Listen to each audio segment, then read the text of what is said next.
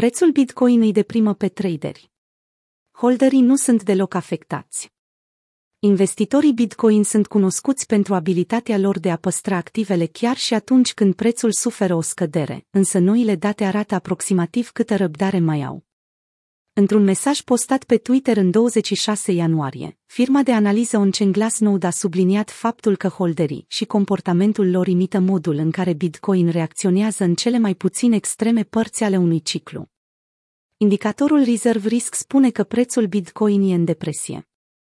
Referindu-se la indicatorul Reserve Risk, Glassnode a subliniat faptul că trendurile de cumpărare și vânzare nu sunt specifice unei zone de top sau bottom la nivel macro.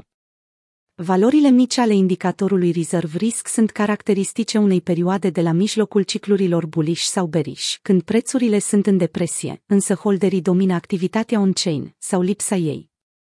Reserve Risk se uită la numărul de zile în care holderii păstrează monedele, raportat la prețul curent al activului, rezultând astfel, printre altele, într-un indicator care reflectă modul de gândire al pieței într-un anumit moment.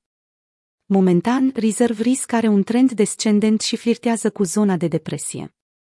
Într-un articol explicativ acompaniat de acest indicator, Glassnode a precizat că în astfel de situații, prețul are nevoie de o perioadă de timp mai lungă pentru rezolvare, sugerând din nou faptul că un eveniment de blow-off al prețului încă se află foarte departe.